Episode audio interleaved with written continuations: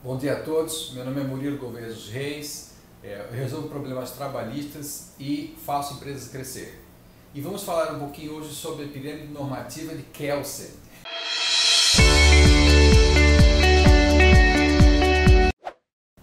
Senhores, eu queria falar um pouquinho hoje com todos os empresários que estão ouvindo isso e empregados que estão ouvindo isso, é, porque é fundamental que a gente perceba o que mudou na nova CLT.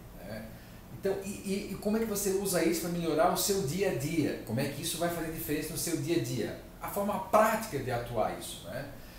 O que pode ser negociado em acordo de convenções coletivas aumentou a quantidade de itens que você pode negociar. PAC, cota jornada de trabalho, banco de horas, intervalo de jornada, modalidade de registro de jornada de trabalho, modalidade, como é que você registra isso, enfim, uma infinidade de. E o que não pode ser negociado? Licença paternidade, o aviso prévio, proteção do mercado de trabalho, itens que não pode. Ali está claro que pode e que não pode. Não são exaustivos, mas estão lá. E para que, que serve isso? Nós vamos usar isso na pirâmide normativa, senhores.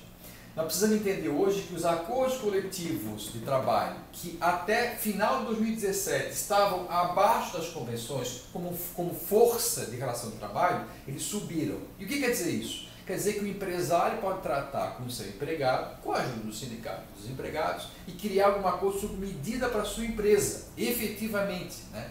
E os, esses acordos não tinham essa força até final de 2017, é adquirir essa força. Então você pode fechar um acordo coletivo que vai se sobrepor à convenção coletiva de trabalho, né? que por sua vez tem mais força do que a própria SLT.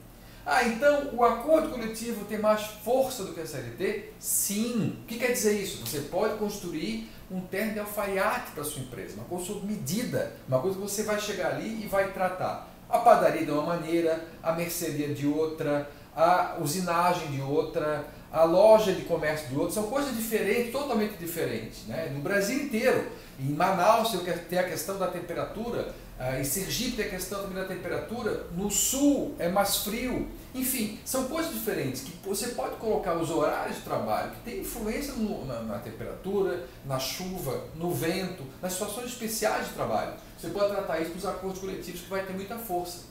Então, você vai lá, fecha vários contratos de trabalho com os seus empregados, que é o que a gente tem sempre falado aqui, gente. Feche contratos de trabalho escritos, não mais só verbal fechou com seus 40 empregados, seus 10 empregados, os contratos de trabalho escrito, ou quem já está trabalhando, os termos aditivos aos contratos de trabalho. E depois você pode consolidar isso, você pode consolidar isso num acordo coletivo. E durante dois anos, que é a validade máxima do acordo coletivo, você vai ter garantia que nenhuma convenção vai mudar. Porque você pode fechar um, contrato de trabalho e vir posterior convenção mudando a sua relação de trabalho, né? nos horários, nos intervalos, em tudo ela, ela pode tratar. Então aí está um perigo. Você tem que participar das convenções coletivas, ir nas assembleias, ou então fazer o seu acordo coletivo próprio, que vai dar muito mais força, muito mais cautela na sua empresa e vai estar combinado por dois anos o que, realmente pode ser feito e o que não pode.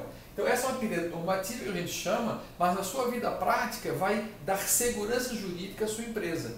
Os contratos de trabalho firmados e os acordos coletivos que hoje muito, de uma maneira muito mais fácil você pode fazer. Então esse é o toque de hoje. Muito obrigado, gente.